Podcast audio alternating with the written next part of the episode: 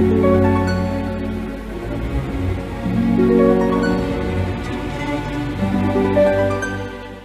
Gemini, saya dengan Madam Aza. Kita bacakan sekarang kartu karot tarotnya untuk Gemini ya. Kartu yang pertama adalah untuk karir, bisnis, peruntungan Gemini. Kartu yang keluar adalah kartu Judgment. Kartu Judgment ini menunjukkan matahari, gunung berapi, ular api, dan juga lahar. Nah, kartu Judgment ini kan segala unsur yang panas ya. Unsur yang panas ini bisa berarti konflik, bisa berarti juga boros dalam segi uang gitu, keluar uang banyak. Nah, kalau menurut saya kartu Judgment ini somehow lebih ke konflik dengan diri sendiri Misalnya apakah berdebat dengan diri sendiri, apakah kamu akan melakukan sesuatu atau nggak melakukan sesuatu. Mau diterusin proyeknya atau mau ditinggalin aja karena udah kelamaan. Mau ngelamar kerja di tempat baru atau mau berupaya di tempat yang sekarang dulu.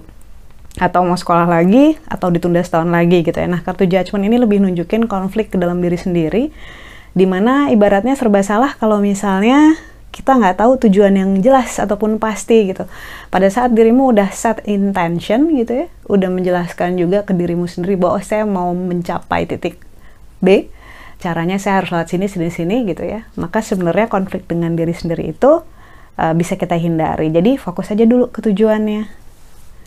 Lalu untuk percintaan ataupun relationship Gemini, Kartu yang keluar adalah Hierophant. Kartu ada Hierophant ini menunjukkan seseorang yang memegang kitab Torah dan satu tangan di telinga gitu. Bisa jadi kita ngerasa kita udah paling paham tentang orang, tentang percintaan, tentang diri kita sendiri dan tentang relasi kita gitu yang berhubungan dengan perasaan ataupun percintaan.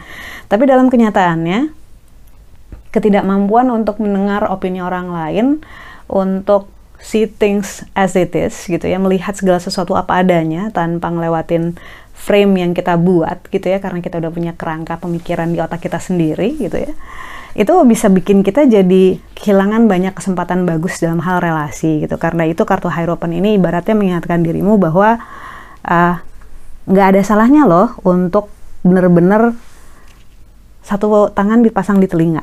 Dalam arti kita fokus dulu dengerin orang maunya apa kita membuka diri dulu pada dunia luar gitu ya karena satu tangan di telinga ini bukan sekedar tentang ngedengerin orang ngomong tapi tentang membuka diri kita allowing other people meng mengizinkan yang di luar untuk masuk ke dalam dan buat kita absorb new knowledge, new, new information, new friends, new circle gitu.